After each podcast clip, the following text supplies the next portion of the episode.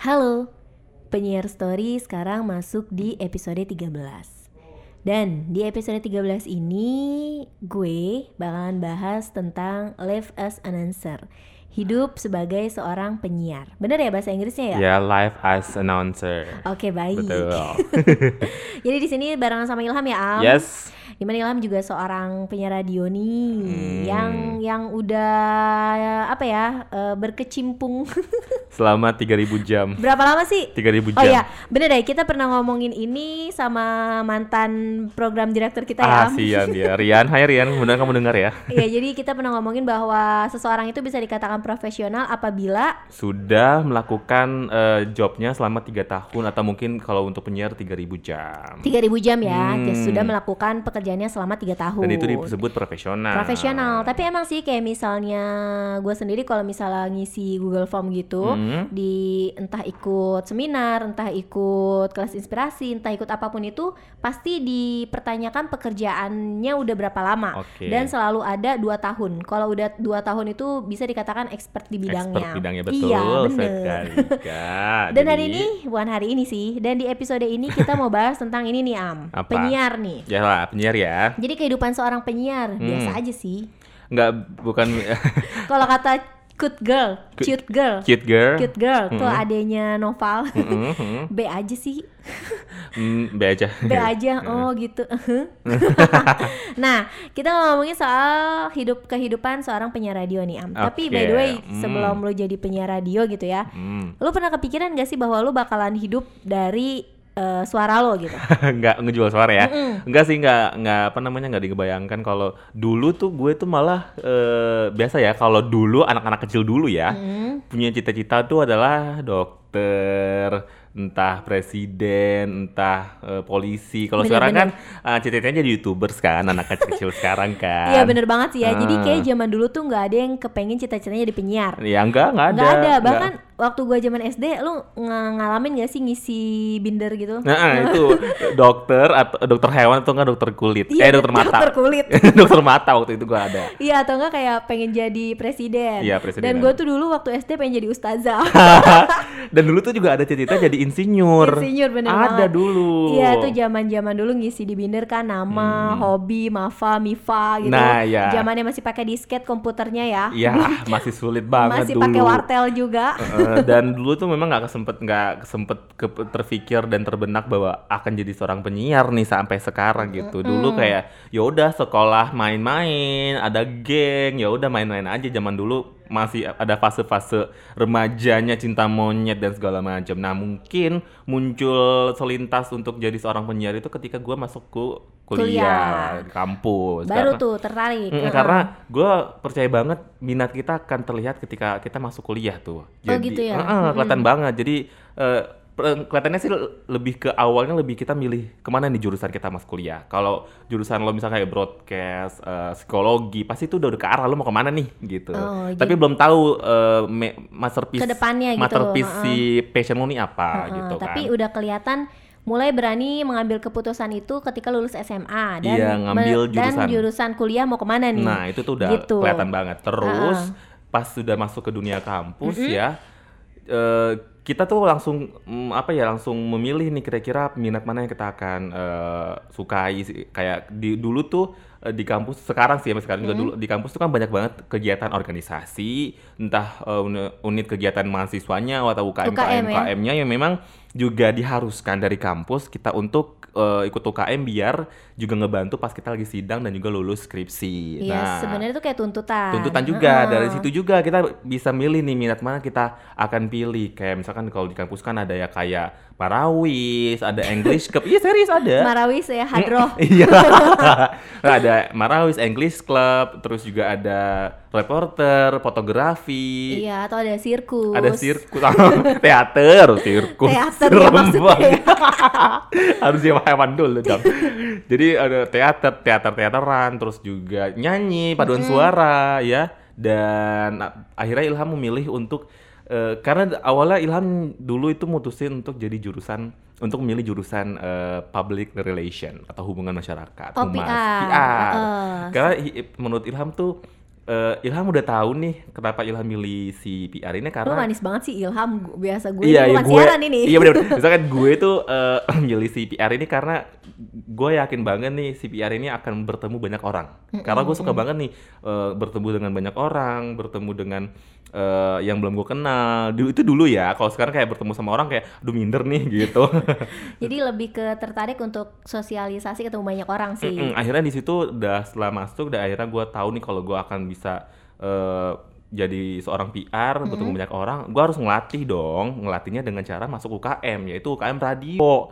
Dari pas gue ragu-ragu awalnya masuk UKM radio setelah itu masuk UKM radio gue jadi cinta sama si UKM radio ini jadi memang sih ya Nyoba nyoba dulu. dulu baru udah cinta nah itu beneran Nah tapi sekarang lu ngeliat nih kan sekarang Hmm. dunia kayak radio atau dunia entertain lah ya. Entertain. itu udah lebih mudah banget dijangkau kan kayak Iya. misalnya lu mau jadi artis lu tinggal ngerekam diri lo sendiri abis itu masukin YouTube lu terkenal terkenal viral deh Viral langsung deh Iya, langsung. kalau dulu mah nggak gitu ya kak ya dulu susah banget kan Banget. Nah gimana menurut lu kayak dunia radio yang zaman bahla banget gitu Mhm. Sampai di zaman sekarang ini yang udah bisa streaming ya kan? Mhm. Lu ngerasain juga gak sih kayak misalnya request lagu Lu pendengar radio juga Iya. Atau mungkin kayak lu seneng banget gitu ketika SMS lu dibacain sama penyiarnya. Ah, itu Lu pernah. ngerasain banget gak tuh? pernah banget. Jadi memang dinamisnya perduniaan radio ini tuh gua ngerasain banget ya. Dari dulu tuh dulu gua dengerin Gen FM itu tuh di radio tape tau gak sih? Jadi Iya. kalau misalkan Konvensional ya. Konvensional banget. Jadi dulu tuh eh, apa namanya tape gue tuh agak sedikit besar jadi kan tape itu kan juga bisa ngerekam kan ya tau kan bisa bisa ngerekam jadi kita harus ngeklik dua tombol Hmm. Kayak ini gitu kayak apa sih? Walkman Iya kayak Walkman gitu kan. Jadi setiap kali ada lagu yang gue suka banget Hmm. nih. Dulu gue inget banget eh, waktu itu di Gen FM muterin lagunya Afgan. Yang? Afgan yang Terima kasih cinta. Oke.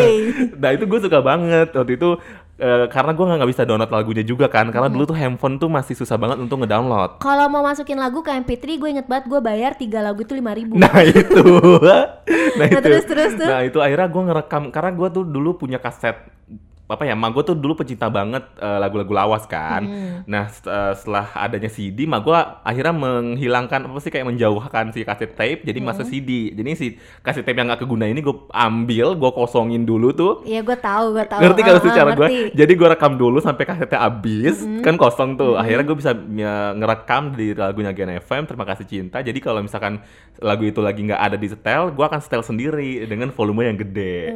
itu Ini- sulit banget gak sih untuk jadi bener-bener. dapetin lagu ya gak sih? Ini nostalgia banget ya karena ternyata gue pun pernah melakukan hal yang sama. Jadi Iya. lu mut- eh, muterin kaset yang kosong, kaset tape ya. Mhm. Jadi kayak udah nggak kepake nih sama emak kita sama gue juga emak gue tuh ngoleksi lagu-lagu Inka Kristi, Oke, iya ya gitu-gitu. lagu-lagu Rati Purwasi. Nah, iya. Nah pas udah kayak gitu sama sama lo. Jadi gua kosongin, abis itu ya udah gue rekam lagu-lagu yang gua suka karena sewaktu-waktu kan nggak melulu ada ya. Iya, nggak melulu tuh Kalau ada. kita ngedengerin lagu di radio itu gue nungguin iklannya dulu. Nah, itu tuh penyiarnya Iya, ngomong. Penyiarnya ngomong dulu. Karena ya kita kan? dulu juga nggak terlalu notice banget sama penyiar. Hmm, bener-bener. Tapi gue bangga sih kayak misalnya dulu tuh eh, waktu gue zaman SMP kan zamannya band-band. Ah. Mungkin kayak Ungu, Peter Pan. udah masif, udah masif ada The band, Massive, eh, iya, Andra, Samson. Andra and Backboards, Bener banget, Padi. Padi. Nah pada masa waktu gue SMP itu kayak gue tuh sering banget nge-request am Oke. Nge-request ke penyiarnya Mm-mm. untuk muterin lagu-lagu favorit Lagu-lagu yang gue suka lah ya, lagu Mm. favorit gue Dan gue selalu pakai kayak eh, nama samaran gitu Oke di. Mrs. S, kayak Mrs. X kayak gitu-gitu Dan Iya. ketika dibacain, ya ampun gue tuh senengnya Nah. nggak ngerti lagi deh hmm. kayak wow eh, SMS gue dibacain sama penyiarnya dan ketika penyiarnya bilang oke nih Mrs. eh, Mrs. X nanti lagunya akan diputer ya dan salam salamnya salam salamnya buat anak-anak cawan Hai anak-anak cawan anak-anak SMP negeri 2 Bekasi dulu tuh yang kayak wah bener-bener wih itu SMS gue dibacain gitu itu bener-bener yang kayak oh ternyata bener ada gitu sampai akhirnya kita akhirnya memasuki dunia radio ya kan dan akhirnya ketika kita lu ngerasa juga gak sih ketika lu bacain entah ada mention yang masuk di Twitter kalau Iya. sekarang kan udah pakai sosial media ya Uh-huh. itu yang kayak ya Allah dulu gue pernah ngirim Iya. ke penyiar Iya. dan ini rasanya gitu jadi kayak ke notice juga ke diri kita bahwa oh ternyata hal simple banget nih bahwa ketika seseorang care gitu bukan care juga sih eh, notice ke Mm. penyiar dan penyiar membacakan SMS tersebut atau mungkin mentionan tersebut itu pendengarnya ngerasa dipeduliin banget banget Uh-uh, banget uh-uh, banget uh-uh. apalagi misalkan eh, kalian tuh memang pecinta atau pe, apa la- apa sih dengerin radio itu udah lama banget ya. Dulu tuh ya eh, masih zaman-zaman tape ya, masih masih dengerin radio tuh yang si ke radio segede gaban itu. gue kenapa memang gue juga ngerekam karena memang gue susah banget untuk request karena sekalinya gue ngirim SMS nggak dibaca, dilewatin mulu karena nih dulu tuh di Gen kalau nggak salah kalau mau request itu dikasih eh, eh, dibacain waktunya. Kan Oh gitu. jadi gua waktu itu SMS itu jam 11 lewat 47 Udah gitu ada format ya kan? ada format nih. Nama, spasi, Ah, ah, gitu-gitu. umur, spasi. gitu-gitu kan. Jadi dia disebutin nih oke nih di jam eh, 4 lewat 46 ah, sejak menitannya gue nih yang dibacain. Langsung langsung 11 48 ya gue nggak dibacain. Jadi sesulit itu untuk request. Jadi akhirnya gue ketika lagu gue yang gue puter yang gue sukainnya diputar langsung gue ngerekam si pakai tape itu Heeh, jadi waktu ini dulu- bukan pembajakan sebenarnya ya karena Tapi memang ini sulit pembajakan. tapi sulit dulu tuh sulit banget untuk ngedapetin lagu dan juga ngedownload lagu dulu susah Iya bener banget sih. Jadi kayak effortnya tuh berasa banget. Mm-mm. Tapi akhirnya am lu ngerasa gak sih sayang banget sama benda-benda tersebut kayak tape yang lu puterin isinya Iya. lagu-lagu itu masih kesayangan lu. ada tau Iya kan? masih ada btw Iya, pasti lu sayang banget karena Sayang. karena ternyata sesuatu yang kita perjuangkan itu ada nilainya. Nah, Beda itu. sama ketika sekarang kan kayak semuanya kita tuh dimanjain banget Serba ada, iya. Heeh, kayak misal lu mau download lagu apa lu tinggal buka Jokes. Iya, jokes, jokes, jokes. Iya, dengan Jokes ya, tanpa iya. harus eh, download dulu dan juga lumayan kecil kan MB-nya kan. Heeh, Joox Spotify atau tinggal buka YouTube. Lu Mm-mm. dengerin lagu yang lu suka dulu lu suka lagu Afgan. Iya. Sekarang lu dengerin lagu Afgan nih dari pagi ketemu pagi lagi. so itu gampang kan. semudah itu ya. Heeh, semudah Mm-mm. itu. Nah, kalau dulu kan kita harus dengerin dulu nih penyiar radionya ngomong dulu, iklan dulu lewat dulu tuh iklan-iklan kayak kapur bagus. ya. Pokoknya iklan- iklan-iklan semua ya kan lewat dulu baru atau enggak atau enggak sesimpel dulu kalau kita mau dengerin lagu-lagu kesukaan kita, kita nonton ajang-ajang pencarian bakat. Nah, iya itu juga, itu juga. Kayak dulu tuh apa? Indonesian Idol. Indonesian Idol atau AFI. AFI, Akademi Fantasi Heeh, Indosiar. Ya kan kita nungguin itu dulu dan terus ketika dibawain lagunya wah Wah, seneng banget ya, seneng banget gitu. Sesimpel kayak gitu dan sekarang tuh makin mudah banget ya. Dulu tuh susah banget effortnya apalagi kalau kita tarik lagi ke belakang nih Am.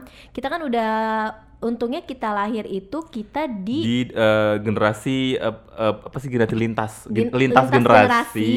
Di mana kalau kita tarik ke belakang lagi tuh zaman zamannya dulu mungkin kakek kita gitu ya. Mm-mm. Itu udah mereka tuh kayak penyiar radio tuh muternya pakai piringan hitam. Ah bener, iya iya iya sulit banget ya. Kebayang gak sih lo misalnya nih ada orang yang request lagu Nah itu muter dulu ya Muter kan dulu, iya, Diputer iya. dulu piringannya Kalau Mm-mm. sekarang kan kita kayak misalnya mau ngeplay lagu tinggal Klik, klik, aja one click aja. One click aja Mm. gitu Nah dulu nih gue inget banget ketika gue dengerin radio Sebelum gue akhirnya jadi penyiar ya Itu yang kayak Oh ternyata eh, yang request tuh banyak, Banyak, kayak iya. gini-gini Oh Hmm. orang pada ngirim salam gini Dan akhirnya ketika gue masuk dunia radio Terus gue notice, ayo dong request, kok nggak ada yang request ya? Ternyata gue harus bikin dummy, Dia- gue kayak komen sendiri, kan mention si, eh, radio Sendiri, iya. gue bikin akun palsu Iya iya iya iya. iya. untuk laporan bahwa kayak sosial media radio yang gue siaran tuh rame.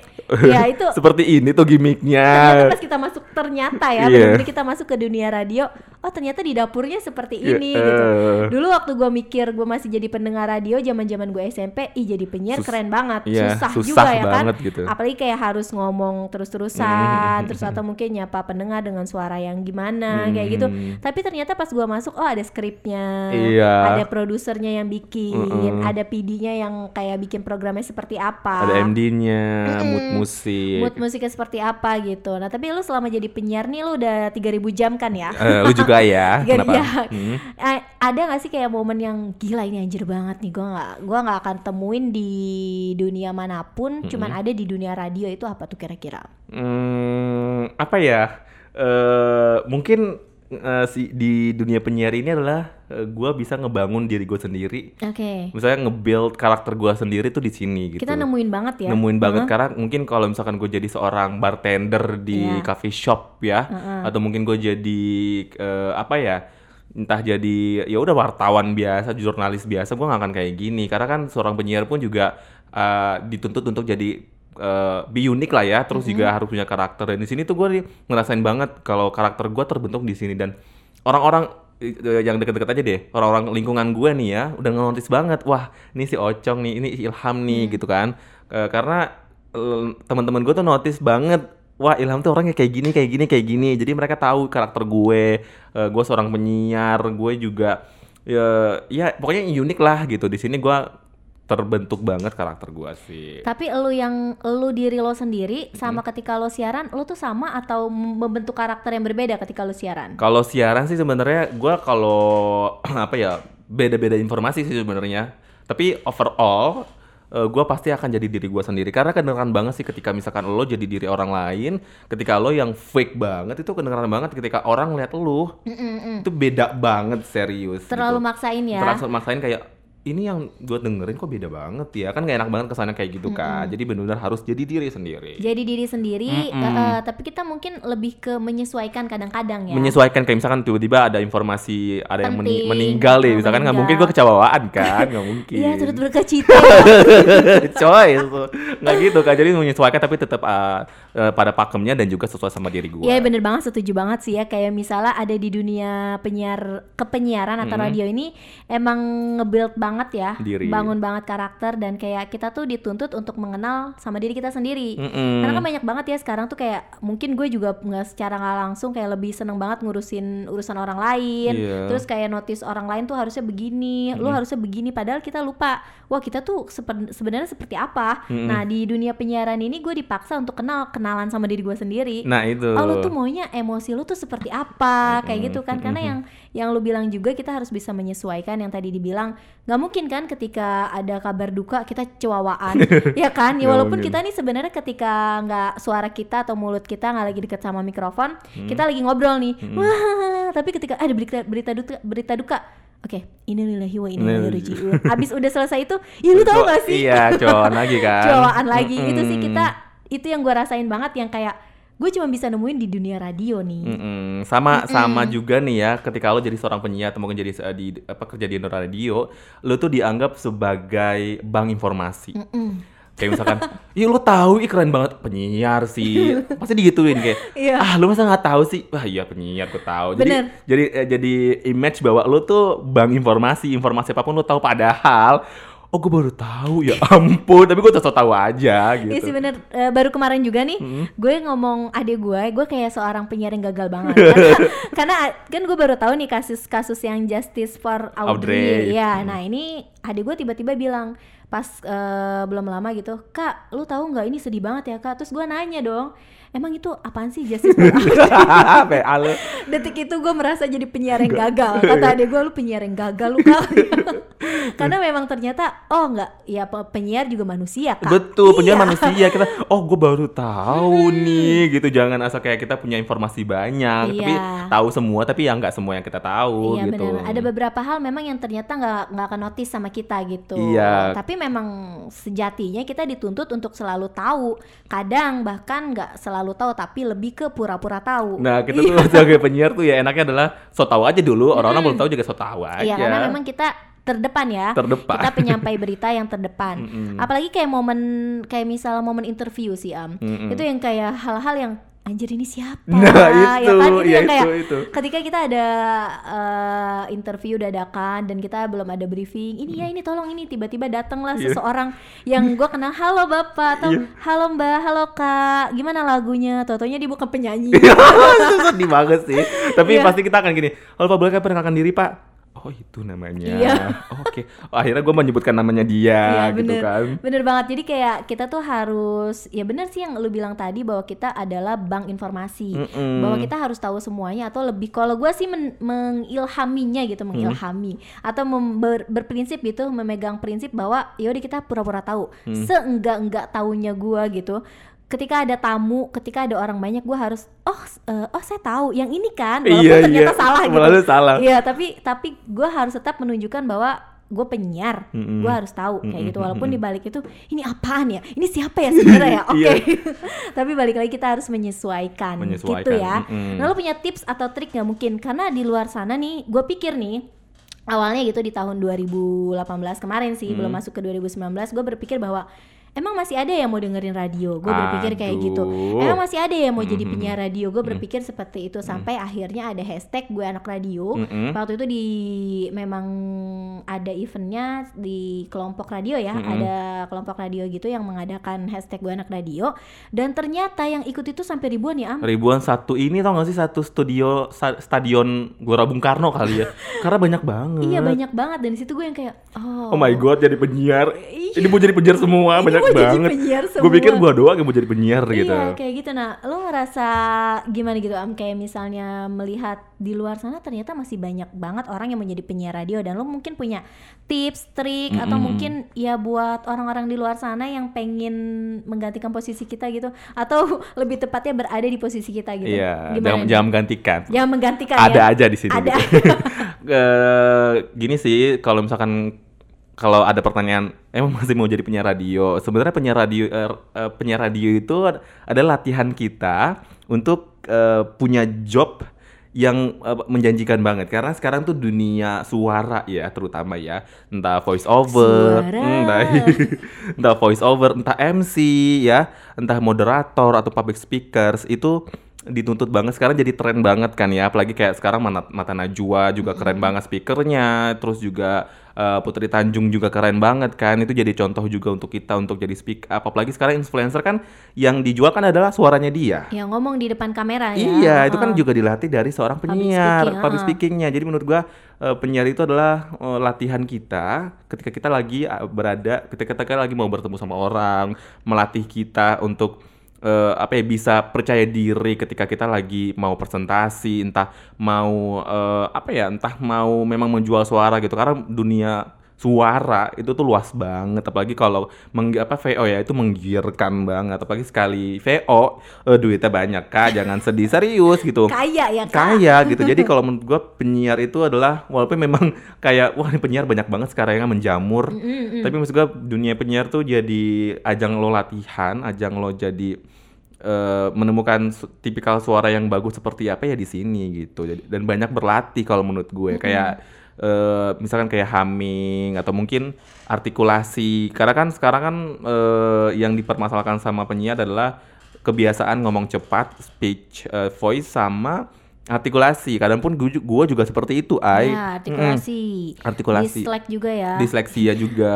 Misalnya kayak slip tongue kalau penyiar tuh slip tongue namanya. Jadi kesleo padahal itu bukan bukan yang dimaksud gitu, tapi tetap aja ditulis sama si penyiarnya harus bisa. Harus ngelesnya kayak aduh maaf ya Kak gitu. Kita namanya juga lidah Jawa misalkan lidah eh, bukan Inggris gitu ya. Nah, Hmm. itu menurut gue salah satu kelebihan yang harus dimiliki penyiar sih Nah, Am. itu. ngeles Ngeles. Iya, jadi apa pun yang terucap dari mulut lo ketika oh oh jadi salah ternyata salah beritanya Tapi enggak, tapi harus peka juga nih ya. Yang namanya kita ngomong itu spontanitas loh. Ah, ah, Jadi kita harus eh, yang pertama peka dan juga pintar ngeles. pinter gitu. ngeles bener sih Hmm. tapi kalau menurut gue juga salah satu eh, tips mungkin ya Hmm. ya lo harus banyak denger denger denger gitu maksudnya Iya, denger bukan denger gosip ya tapi dengar dengar orang siaran Ah, betul. dengar apa kata orang gitu. Karena penyiar radio juga menurut gue harus banget sering-sering mendengar. Mendengarkan. mendengar apa pun itu. Jadi lu bakalan terang bukan terangsang Eh. lebih peka gitu. Iya benar kayak misalkan referensi lo penyiar siapa. Karena gue juga kayak gitu. Dulu tuh ya awal-awal gue masuk eh, jadi seorang penyiar tuh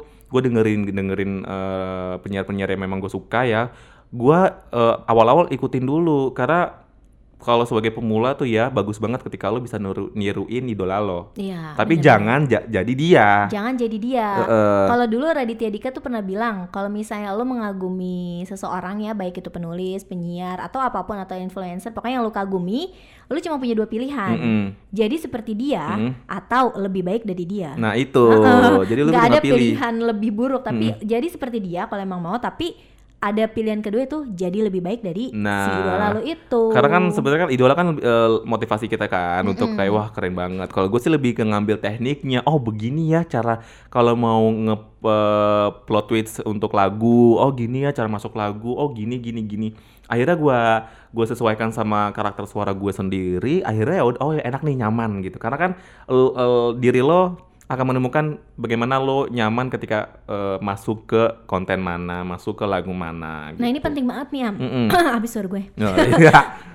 ini penting banget nih soal nyaman juga nih. Mm-mm. Sebenarnya kayak sem- di semua profesi sih, Mm-mm. di semua jobs eh, pekerjaan atau di semua lingkungan, di semua semuanya lah ya. Mm-mm. Itu adalah hal menemukan nyaman. Iya. Tadi yang bilang ketika lo udah nemu nyaman gaya siaran lo, ya bakalan nyampe ke pendengarnya juga nyaman. Nah itu. Iya sama kayak misalnya pun kayak misalnya dunia penulisan atau dunia pekerjaan lainnya nih, Hmm. gue pernah juga dapet, gue lupa siapa yang ngomong ya, tapi gue Hmm. ikut di salah satu seminar gitu, ada yang bilang gini, gimana caranya gue ngasih ini ke penulisan kalau nggak salah ngasih pembaca gue enak gitu ketika pembaca gue tuh enak baca tulisan gue apakah gue harus pakai kalimat misalnya gue eh, atau mungkin saya atau aku kalimat itu? Nah terus si mentornya gue lupa siapa ya Hmm. yang ngomong kayak gini ya lu baca sesuai nyamannya diri lo. Hmm. ketika lo nyamannya bercerita dengan kali dengan kata atau eh, sudut pandang gue ya lu pakai gue. Tapi kalau emang lu pakai saya ya lu pakai saya. Atau Hmm. pakai aku ya pakai aku. Lu jangan mikirin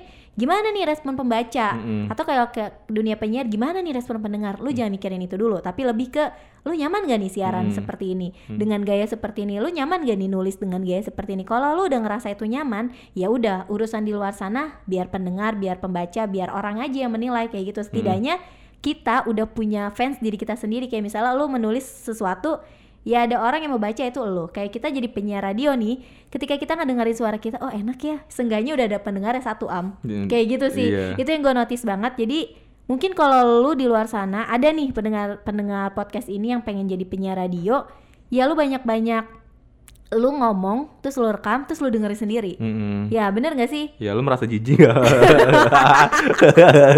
gue sih jijik tapi itu akhirnya am ke kayak misalnya kayak gini nih kita rekam 10 tahun kemudian kita dengerin ih gila ya Mm-mm. gila jijik banget gitu Mm-mm. tapi akhirnya jadi pelajaran juga karena kan setiap orang berproses ya Mm-mm. apalagi kita harus ngebandingin diri kita yang sekarang sama diri kita yang nanti atau diri kita yang dulu sama diri kita yang sekarang Mm-mm. nge-compare-nya kayak Mm-mm, gitu Bener bener banget. Jadi harus nemuin dulu nyamannya seperti apa. Karena kalau misalkan lu dituntut untuk yang nggak sesuai sama diri lo, itu akan jadi canggung banget ya nggak sih? Itu dan susah. iya dan delivernya juga jadi aneh. Orang ngeliatnya juga aneh. Yang penting kan lu jadi diri lo sendiri, tinggal orang nerimanya apa enggak gitu kan. Kalau misalkan dia nerima akhirnya lu juga lucu kan, jadi enak banget sama-sama enak kan gitu loh Iya. maksud gue. bener sih terus apalagi ya apa ya pokoknya sih tips dari gue sih itu sih harus banyak-banyak berlatih karena kan sekarang teknik penyiar tuh ya sebenarnya basic banget sih yang penting lu eh, banyak omong dulu pertama latihan entah AIUEO artikulasi eh, tips dari gue juga kalau misalkan lu mau baca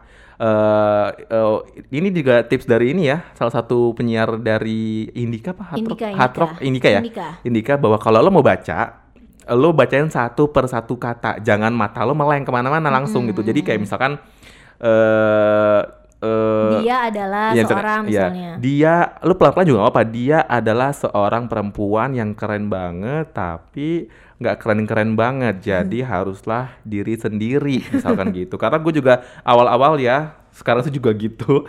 Maksudnya kadang gue baca tuh mata ke mana bibir ke mana gitu. Jadi harus benar-benar baca satu per satu kata biar nggak ada selipan dan artikulasi pun juga jelas Iya, dan kalaupun kita mau misalnya udah jadi masuk ke dunia penyiar, ya lo harus baca beritanya dulu, walaupun semenit lagi nih lo mau masuk, ya lo harus baca dulu supaya ada gambaran, supaya nggak blank. Mm-mm. Walaupun aktualnya nih, gua ataupun Ilham sering tidak baca berita dan tiba-tiba blank. Oh, dan tiba-tiba langsung ganti topik gitu. Terus secara spontan. Tapi misalnya itu jangan dicontoh ya. Itu jangan dicontoh karena kita tuh eh no, ya udah ahli banget jadi no scripted ya. Tapi jangan diikuti karena nggak bagus. Karena kita kenapa kita bisa kayak gitu? Ya balik lagi ke jam terbang. Iya, Di. Seperti yang tadi kita bilang, kita udah 3000 jam. Mm, jadi, jadi kita, kita udah melalui nih proses-proses yang baca satu per satu kata, satu per satu kalimat, akhirnya tumpukan kalimat. Terus habis itu kita baca lagi. Ya ya udah akhirnya kita berlalu lah, kita ngomong aja Kita- yang ada dalam otak. iya gitu. Dan itu bener ah, jam terbang sih. Jadi jangan kalau untuk awal-awal sih harus baca dulu dan enjoy dan relax dulu aja sama diri sendiri. Mm-mm. Kalau lu relax sama apa yang lu akan laku akan omongin ya udah relax aja gitu. Jangan mikirin ah jelek nih angga nih gitu ya. Yang Iya. penting lu udah relax. Ya kalau misal lo mikirin nih, aduh ini yang denger gimana ya? Hmm. Eh gue tadi salah deh kayaknya ngomongnya, ya nggak ada nggak ada ujung-ujungnya. Mm-mm. Maksudnya nggak ada, lo nggak akan bisa eh, apa ya menjadi seseorang yang nyaman sama diri lo sendiri kalau lo terus mikirin pendapat orang lain, lo Mm-mm. mikirin gue bisa ngomong bijak kayak gini padahal gue sering banget nangis gitu. gue sering banget mikirin juga oh orang kayak gimana gitu makanya kayak ya kalau buat gue pribadi ya lo jalanin aja lah nggak usah melulu kayak nanti nanti gimana? Tapi lebih bagaimana nanti? Kayak gitu kayak Iya, nanti betul. gimana waduh ini nantinya terlalu takut sama hal-hal yang belum terjadi bakalan bikin lo stuck dan nggak bisa maju-maju. Apalagi kalau ngeliat gue hashtag gue anak radio banyak banget itu yang mau jadi penyiar ya kan? Iya, saingannya banyak, makin banyak saingan di Jakarta ini. Jadi maksud gue kalau memang lu mau jadi seorang penyiar tuh saat lagu siaran itu jangan pernah eh, mikirin apa-apa. Udah spontanitas, ngomong aja, ngobrol, lebih ke ngobrol ya. Ngobrol, jangan ada yang dipikirin, jangan mikirin aduh penyiar gue respon kayak enggak, jangan kayak gitu. kalau mau ya lu abis lagi abis lagi siaran lu rekam, jangan mikirin apa-apa. Setelah itu baru deh lu eh, air apa namanya air check. Jadi kayak oh gue disalah salah di sini nih, salah di sini nih. Ya, Jadi pas lu siaran lagi lu ulangin lagi. Jadi kan eh apa ya? Ya udah, jangan dipikirin deh yang penting gitu. atau lo bikin podcast kayak gue nih Nah, Iya. untuk pemula ya Untuk bikin pemula, podcast kayak supaya gini. tahu nih respon masyarakat seperti apa atau lo sering-sering VN tuh sama teman-teman lo yang gak usah ngetik iya gue juga ini eh gimana suara gue Iya gitu ya. ya kayak gitu aja sih ya untuk jadi seorang penyiar radio tapi kalau ditanya kehidupan seorang penyiar keren gak sih ya menurut gue seperti tadi gue bilang kayak adanya Noval tuh di Cute Girl Cute Girl ya Cute girl. B aja B aja sih sebenarnya sih B aja sih ya. sebenarnya B aja Tapi gitu. yang mengistimewakan seorang penyiar itu adalah image-nya. iya Gila gitu. lu keren banget suara Keren lu keren. banget. iya sir keren banget suara lo. Apalagi kalau misal gue di notice, eh tuh ayah tuh penyiar radio. Hai. gitu. Padahal diri gue ampun, Apa kacung-kacung? Eh, juga eh, gitu. Tahu apaan sih gue biasa aja deh. Biasa gitu. aja gitu. Mm-mm. Tapi emang menurut gue sih eh, dunia radio ini adalah salah satu dunia yang sangat amat menyenangkan, Mm-mm. sangat amat seru, sangat amat penuh drama, Mm-mm. konflik ya kan sampai akhirnya menjadi mungkin kalau misalnya kayak sinetron lebih-lebih dari tersanjung kali ya. Karena emang banyak banget ceritanya Am. Seasonnya banyak kali ya. Iya ceritanya banyak banget dari Dan juga yang penting kita juga banyak ketemu uh, orang-orang penting. itu itu benar benar Mm-mm. banget karena yang tadi lu bilang di awal kan kenapa lu akhirnya suka sama dunia radio karena, Karena- adalah lu bertemu banyak orang. Nah itu. itu yang gue hadapin banget karena akhirnya karena emang dari dulu gue juga sangat amat human interest am. Mm. kenapa gue gua kan hobi menulis gitu ya. Kenapa gue menulis? Karena memang menurut gue kita nggak akan pernah bisa memahami manusia sepenuhnya. Jadi itulah hal yang nggak akan pernah ada habisnya. Jadi kayak bertemu dengan banyak orang adalah bagian dari dunia penyiaran ya Mm. yang nggak akan pernah terlepas. Gitu. Ya. udah kali ya. Udah. udah panjang nih ya. Jadi kalau mau jadi penyiar radio ya tetap kejar gitu. Latih, coba-coba, jangan pernah takut untuk nyoba. Karena dulu ku juga awal-awalnya coba ya cinta gitu. awalnya coba aja dulu Mm-mm. udah nih Dah. Salam penyiar radio